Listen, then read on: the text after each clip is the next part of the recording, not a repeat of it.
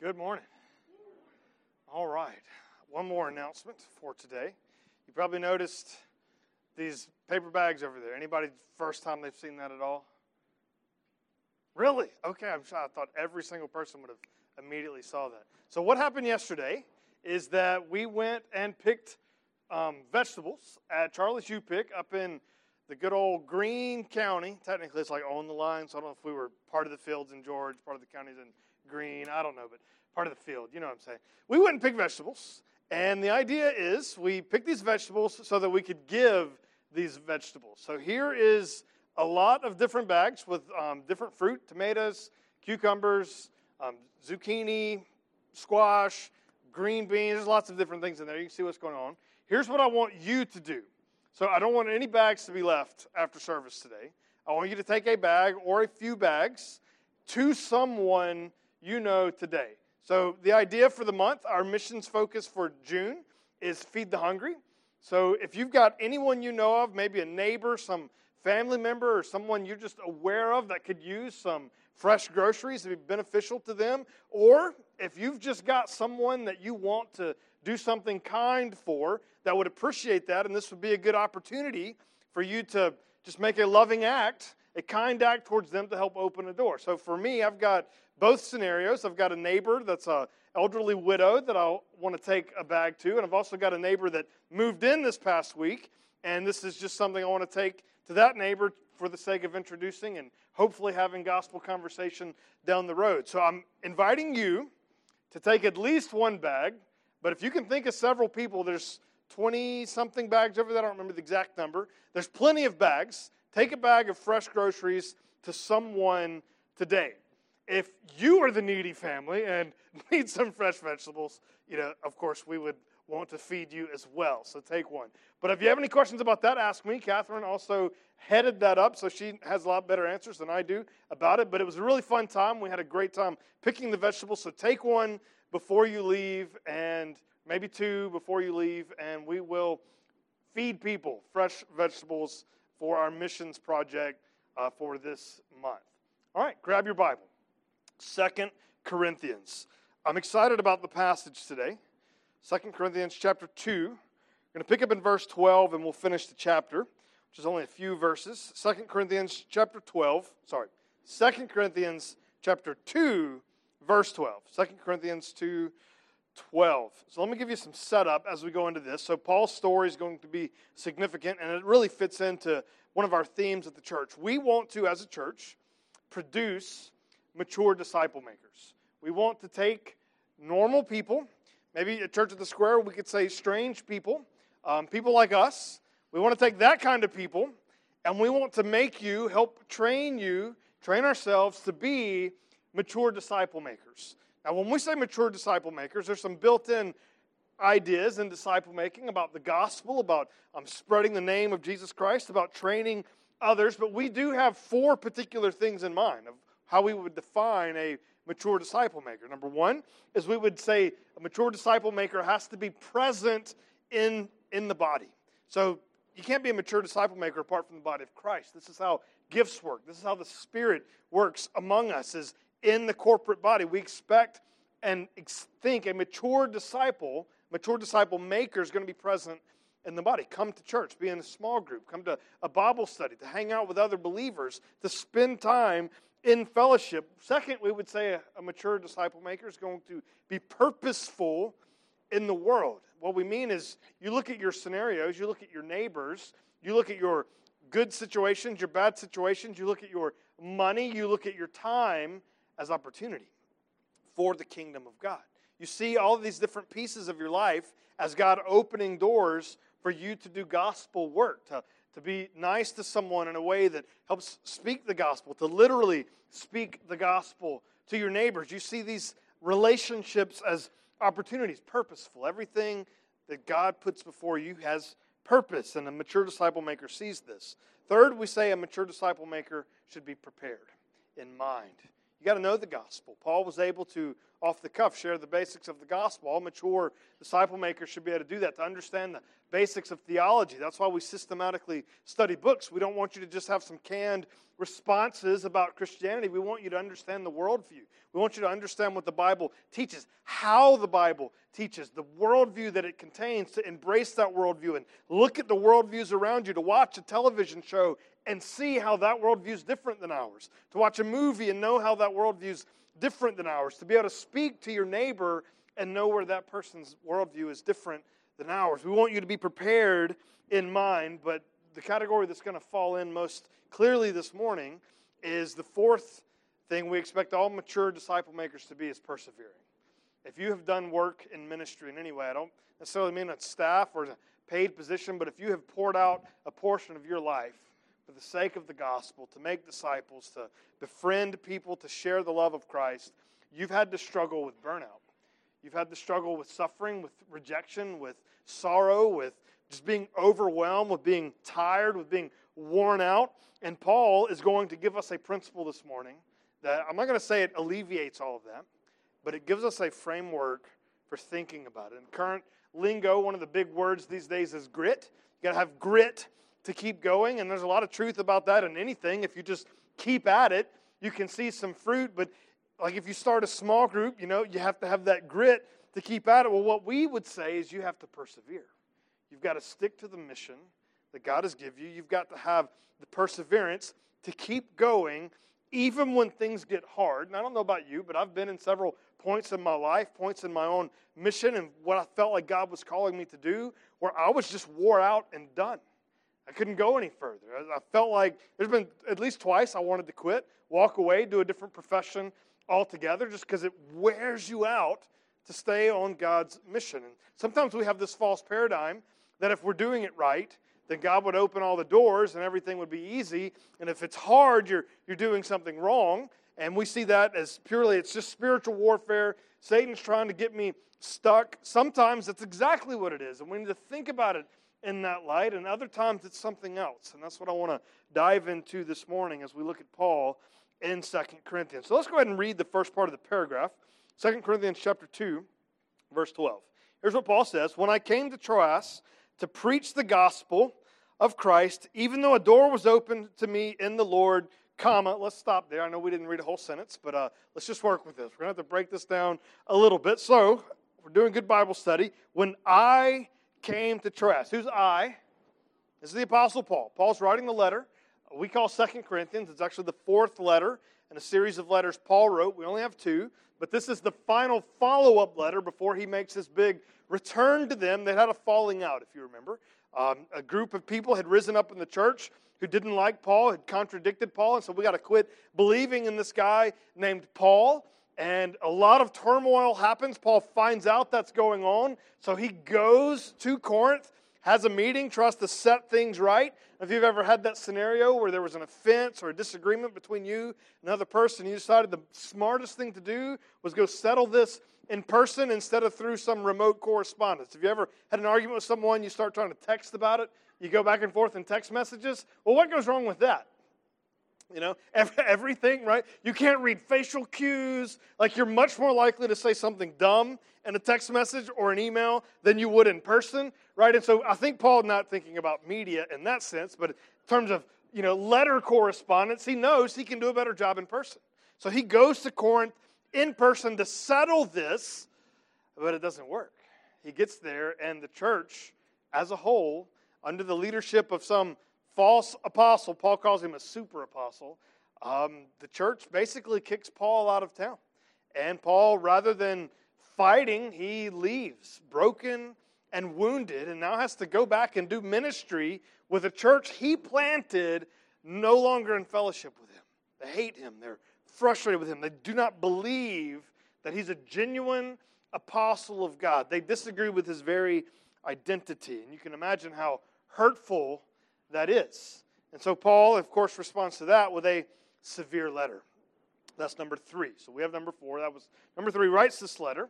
And then for a while, Paul is in limbo, waiting on this guy named Titus to let us know, let him know how things go with that letter. So when he says in verse 12, when I came to Troas to preach the gospel of Christ, even though a door was open to me in the Lord, my spirit was not at rest because I did not find my brother Titus there. Now, why does he want to find Titus?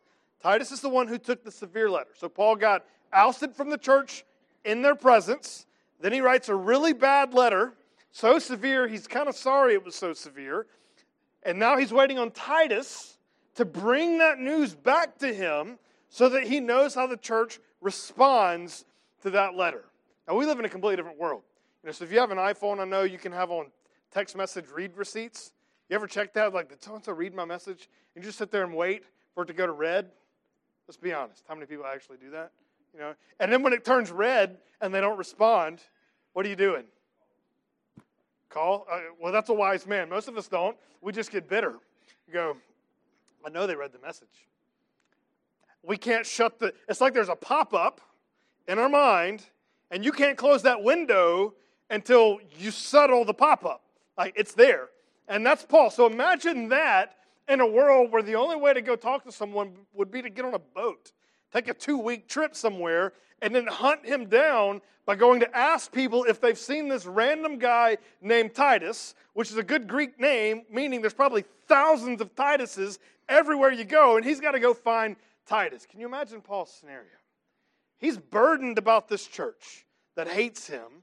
He sent this letter and hopes that they would repent, and now he's waiting on Titus, and he knew that Titus was going to come back and meet him by following, he was going to leave Corinth, go up to Macedonia, sail over to Troas, and then come find Paul in Ephesus. But Paul's left Ephesus and he's going to Troas, hoping Titus would already be that far along the journey.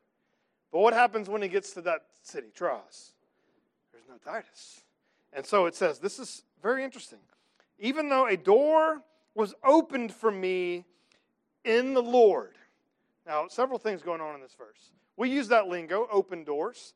And God opened a door. That's actually it's biblical lingo. We get it from the scriptures. When we say God opened a door for you, what are we saying? What's the idea of God opening a door, specifically in this case, for ministry? It's this opportunity. It's, it's probably in this specific case beyond just opportunity, but good response. Like you go and you share the gospel somewhere, and rather than getting kicked out of town, which, if you think about it, that's exactly what he was doing in Ephesus. Big riot. He had to leave town because it got so bad. He gets to Troas, and man, people here want to hear the gospel. They're excited about the gospel. He's got fruit. And it doesn't just say some door was opened as though it was a temptation, but it literally says the door was opened in the Lord. So who opened the door? Paul knows God opened a door in this city for me to preach the gospel. But what's going on with Paul's spirit? It's not in trust. Doesn't matter how open the door was. Paul cannot focus on what's going on in this city, even though a door is open. It says, My spirit was not at rest because I did not find my brother Titus there. So before you read any further, Paul is, you know, this great apostle. You think he stays and works on this open door regardless of how he feels? Or does he walk away from the open door and do something else? What do you think Paul is going to do?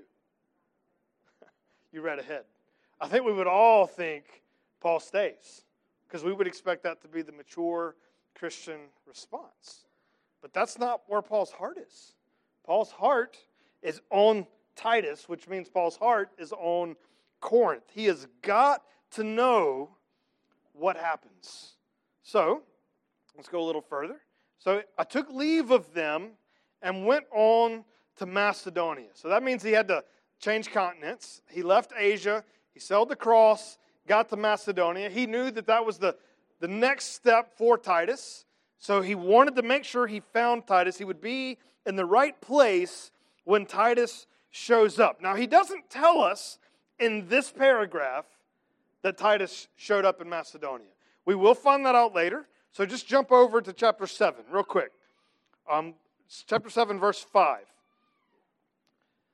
You see? So even when we came into Macedonia, so the store was open in Troas, but then he leaves because Titus isn't there and he goes to Macedonia. And then he gets to Macedonia It says, Our bodies had no rest. We were afflicted at every turn, fighting without and fear within. So think about what just transpired there. Wide open door in Troas. He can't focus on it though. He's got to go to Macedonia. He's got to know the message from Titus. He gets to Macedonia, and how are things in Macedonia? Terrible. It's hard. It's not just fighting without, it's fear within. But what does God do? Verse 6 But God, who comforts the downcast, comforted us by the coming of Titus. And not only by his coming, but also by the comfort with which he was comforted by you, as he told us of your longing, your mourning, your zeal for me, so that I rejoiced still more. So, what was the message from Titus that he finally got once he got to Macedonia? Paul, they're sorry. They've come to their senses. That the gospel, like, came back to center in their minds because for them, believing in the gospel and believing in Paul were the same thing. And so, Paul's being restored in the church. It says they were mourning, they had zeal for Paul. And so he rejoiced still more. For even if I made you grieve with my letter, remember the severe letter, I do not regret it, although I did regret it. For I see that the letter grieved you, though for a while. As it is, I rejoice. Not because you were grieved, but because you were grieved into repenting. You were grieved into repenting. So, what ultimately brought Paul joy in that scenario? Is this group of people he was preaching the gospel to repented. They turned to the Lord. Have you ever seen a conversion? Have you ever seen a life change by the power of the gospel? This is Paul's bread and butter. This is what it all is for him. He says in Ephesians chapter 3, he's trying to explain his role in the kingdom of God. He says, This grace has been given to me that I get to preach the unfathomable. Wow, I put a lot of extra syllables in that word, didn't I? Unfathomable, there we go. Unfathomable riches of the glory of Christ to the Gentiles. This is what Paul lives for. He gets to preach the gospel to these Greeks, to these pagans, to these people who have no hope, and he sees day after day, month after month, year after year, lives transformed through the power of the gospel. You can imagine how happy, how joyous that makes Paul feel. I mean, Jesus told parables about the angels in heaven rejoicing at repentance. Paul got to see and taste this on a regular basis. So he's going around preaching the gospel that changes lives. There's your first blank. The gospel has the power to change lives. So when we gather for church, we're not just trying to come up with some pithy sayings that get people excited, pep rally, positive thinking, get people going in a better direction and have more fruitful, pragmatic lives. That is not our goal. We believe that the gospel, the message of Jesus Christ, literally, not figuratively, literally changes people. We believe there's a true, literal power in this message of Jesus Christ, in the system of belief that God took human flesh upon himself, became a man, Jesus Christ, lived perfectly as that man before God the Father, yet he took the cross in our place. All of your sin, all of our wrongdoing, every evil thing we have done, placed on him in the crucifixion, the wrath of God poured out, fully absorbed in Christ, where he says it is finished. He takes it all, but then he dies. On the Sabbath day, he rests. On the first day of the week, Sunday morning, he conquered the power of sin. He conquered the power of death, literally. And he rose from the grave. And we have a gospel that offers the same sort of life changing power to us in every moment of every day. The power of the resurrection, the power of sin forgiven changes lives. This is what Paul gets to preach. So imagine, though, what happens when you have such a powerful message and you take a church like Corinth and you preach that message and they supposedly believed that message. You fast forward a year and that church now hates you. Can you imagine how disappointing that be? Because then you start to wonder like, Paul knows the message works, Paul knows the message is powerful. So what's he going to question? Well, not the message. He's going to start to question the messenger. See what's going on? So the more powerful the gospel appears to Paul, you can imagine the more like a failure he's going to feel to himself. And that's where Paul was at. And that's two very depressing verses, 12 and 13. So back in chapter 2, let's read verse 14. Now remember, in this paragraph, he didn't mention Titus. He'll get to that. So all we've done in 12 and 13 is we know that he got to Macedonia and things just aren't well. He's depressed. He's sad. He's broken his gospel that he knows changes lives. As far as he knows, still did not bear fruit in Corinth. But see what he says. But thanks be to God. Now, we know in chapter 7 he's ultimately thankful because Titus comes back with the message of their repentance. He does not have that message yet in the story at this point. You follow what I'm saying? So he's still saying what he's about to say from the standpoint of depression, not from the standpoint of victory. So hear what he says. But thanks be to God, who in Christ always leads us in triumphal procession. Now, in the Greek language here, this is a, an explicit statement. For us, triumphal procession, what does that mean? It's just like victorious. It's just a positive term for you did good. All right, that's in their culture. This was a super specific phrase, and this is what they called a parade when a Roman general won a major decisive battle, not a local skirmish, but some major deal. So they didn't have these very often, and when they did have these, it was a big deal. Everyone came to see this, and they were usually in Rome because the emperor would be present to see this, but the general would be paraded through the city. And he would come down, he would have in his train some of his soldiers. Undoubtedly, there'd be slaves. In some cases, they would like have you know people tormented. Like would, it would be an ugly thing, but it was a sign of glorious victory. They would parade this group of people, some soldiers, some slaves. Sometimes they were being paraded to their death. So imagine you're in that procession. You've really got two options if you're in the procession. You could be one of the soldiers. If you're a soldier in the procession, what does that mean at that moment? Victory. I mean, you were at a parade, a celebration. You have won. And they would burn incense, and you would smell that aroma. And when you smelled that aroma, what did it remind you of? Victory. It was the smell of victory. But that's not what everybody's doing in the parade. You go to the back part of the parade, and you got a group of people in chains walking in the parade. These are the conquered. And many times they're not on their way to some victory party. What are they on their way to? Or the Colosseum, right? What happens in the Colosseum? This is gladiator. I mean, they die. I mean, you've watched those movies, right? They're pretty graphic. You probably shouldn't. But, you know, that, they were graphic in real life, all right? This is that same parade, the same aroma meant something completely different to the people marching in the back of the parade, right? So, one fragrance, two different emotional responses. So, with that in mind, read what Paul says. So, but thanks be to God who in Christ Jesus always leads us in triumphal procession and through us spreads the fragrance of the knowledge of Him everywhere. Lingo from the parade the incense is burning. Who smells the incense?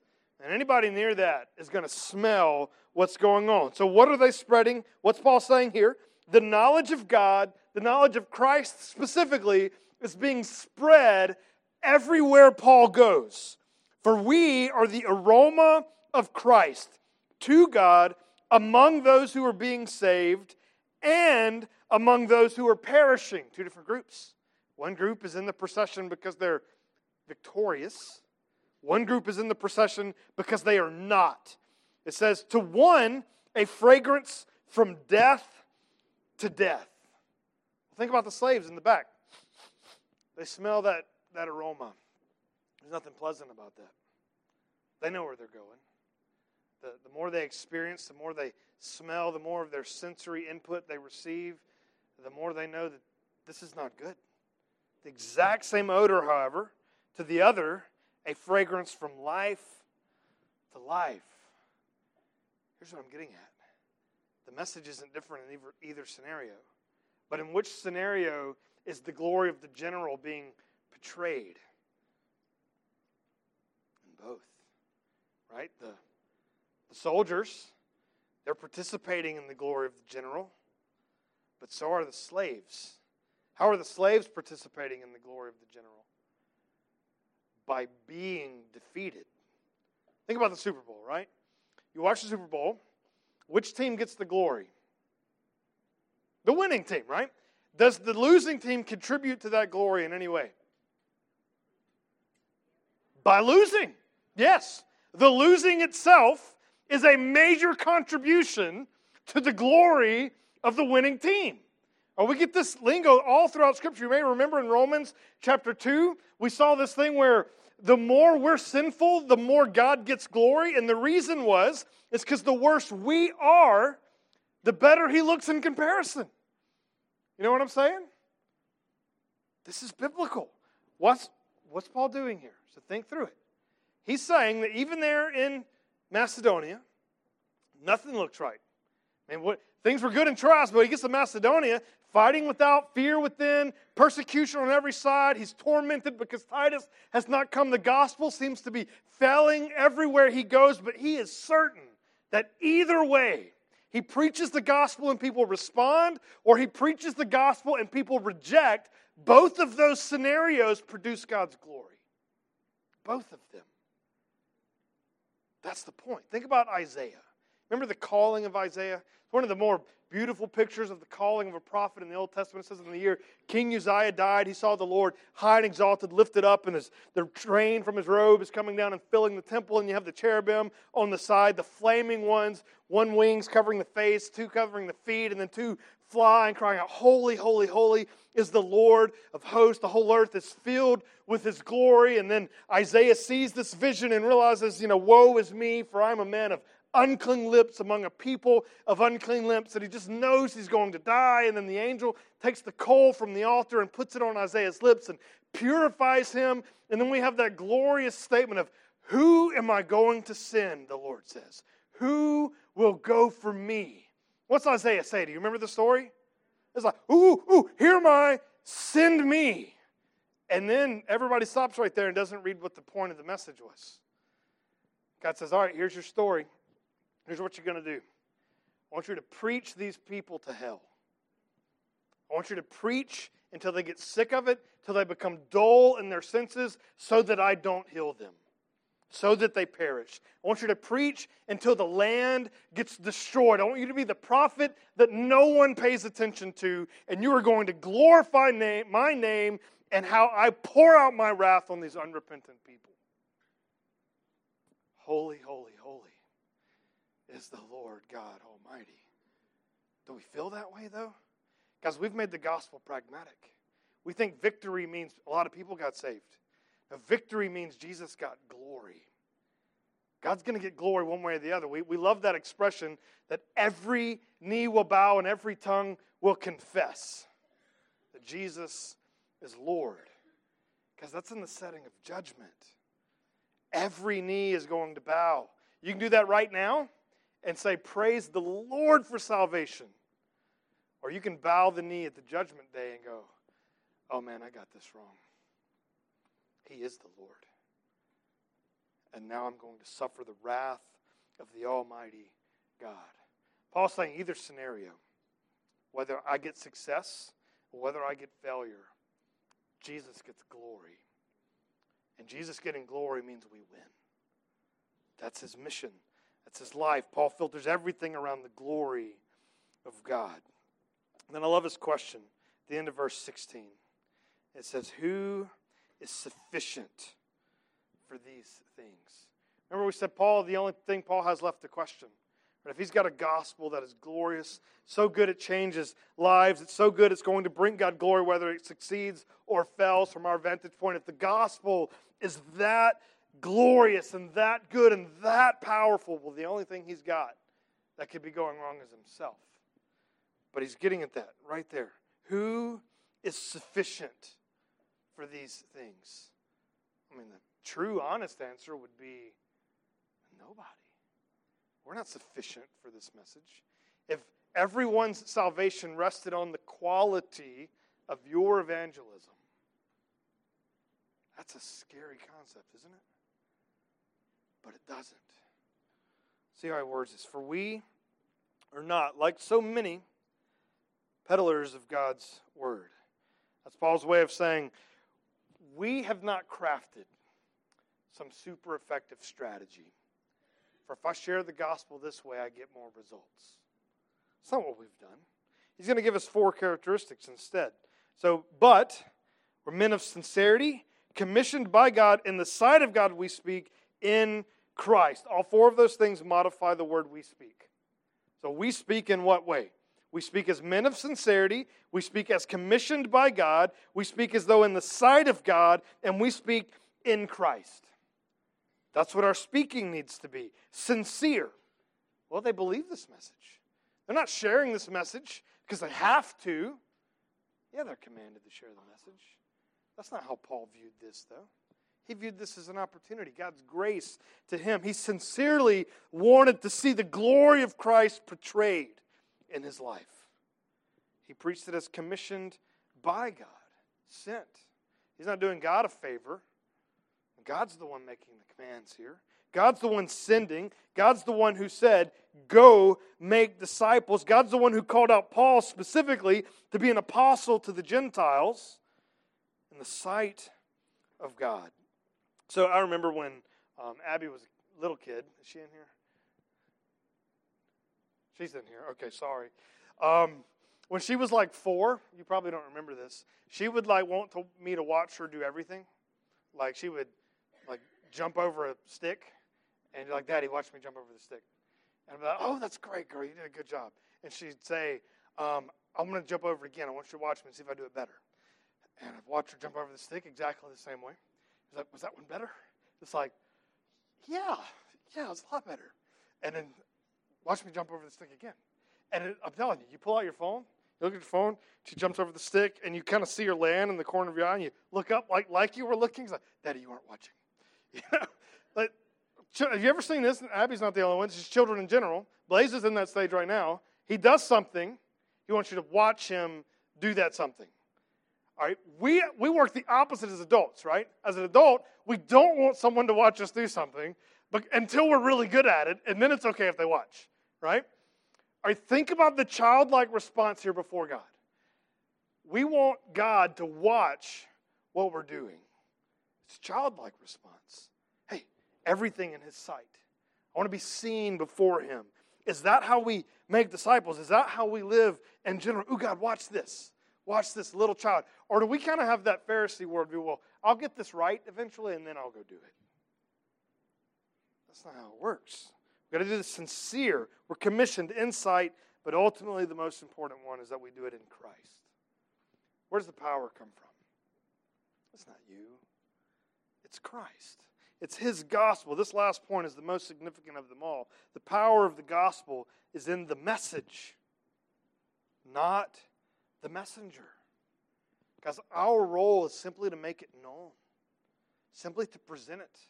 The results are God's, the power is God's, the fruit, it all belongs to God. Our role is to faithfully demonstrate the gospel, to demonstrate in the way we live and what we say and how we say it and the way we interact with people. We want to present the gospel, the facts of Jesus' death and resurrection, the glory of salvation. We just want to make it known. And if we rest in his power, then we can recognize, whether in success or failure, that same aroma may in some produce life and to others produce death. But in either scenario, Jesus gets his glory. That is where we will find our persevering spirit.